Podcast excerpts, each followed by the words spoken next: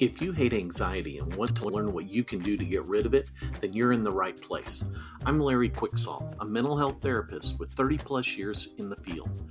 I've spent the past decade specializing in helping those with severe anxiety disorders, and today I'm bringing my knowledge, insight, and experience to this podcast. My goal is simple to help you escape the pain and frustration of anxiety so you can better enjoy your life. Thanks for joining me. Let's get started.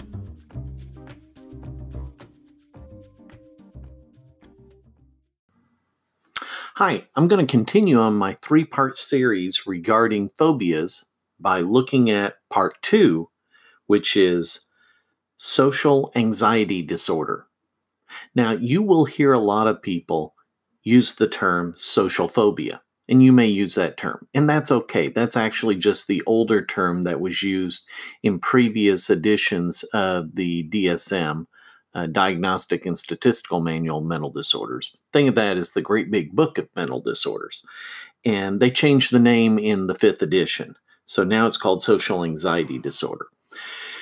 And this is a little more complicated of a disorder than what the previously discussed one, which is specific phobias. Specific phobias focus on very specific and limited objects, or situations.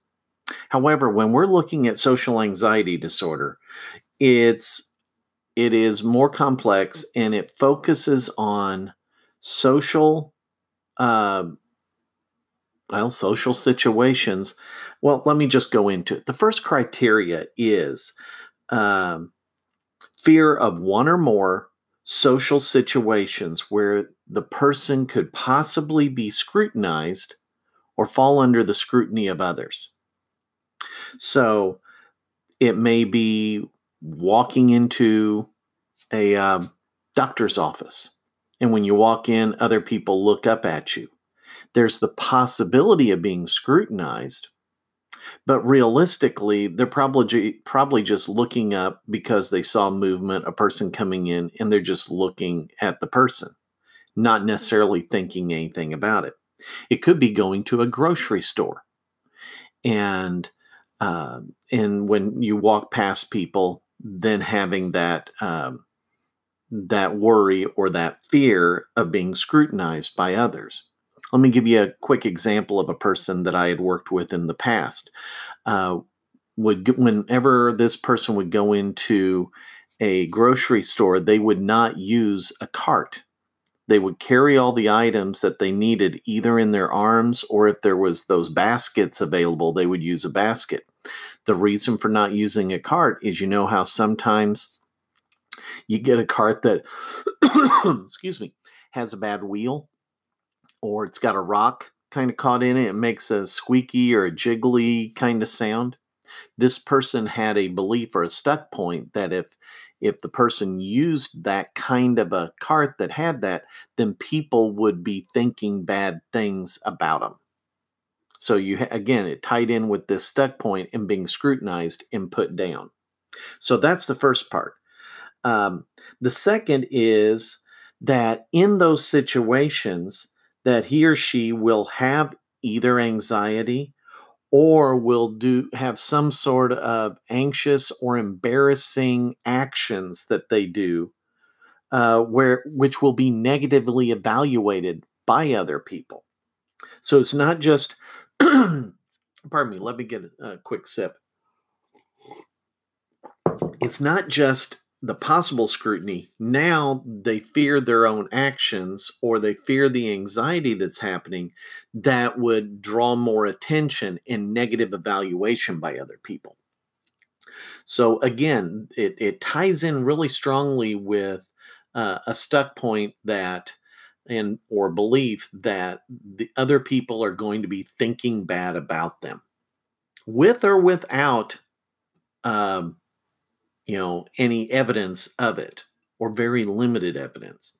Number three, as a result, the all these different kinds of social situations are avoided or they are endured with distress. You know, they're white knuckling it through the situation. Number four, it's out of proportion, just like with the other one. And they will often say, I know this is out of proportion. Um, but their reaction is, you know, there there isn't whenever I say there isn't any evidence or it's very minimal evidence, uh, that's the out of proportion part. It's often long lasting. It, it many times has a, play, a place in time when it developed, but it can often last for years and in some situations even a lifetime. And finally, it impairs your functioning. Um, you know, the, the example of the individual regarding the grocery cart. I don't know about you, but if I go to Walmart, I'm not I'm not getting out of there typically with just one or two items that I can carry. That's why I always get a shopping cart. Uh, that impairs a person's ability to do things. Uh, maybe it's a social situation where you know you need to be able to go to the doctor's office, but you can't because of that that fear of being scrutinized by others.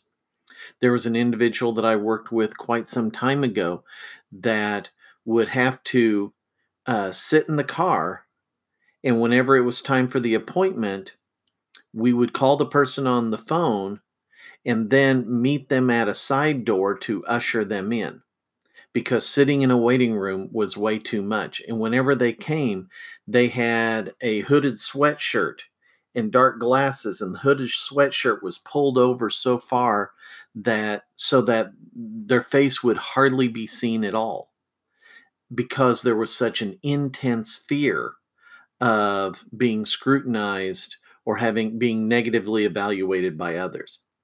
So, is this a life does this have to be a lifetime condition? No, it is treatable.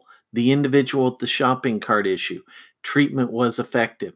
The person who was uh, you know dealing with the um, uh, not able to come into a waiting room was later able to come into a waiting room and not necessarily always have the hooded sweatshirt on. There's there is treatment for this. This does not have to be a lifelong situation. It can if treatment never comes but treatment is effective. All right I've run over on my time today, so uh, we will wrap up, and next time we will get into the third type of phobia agoraphobia. All right. Have a great day.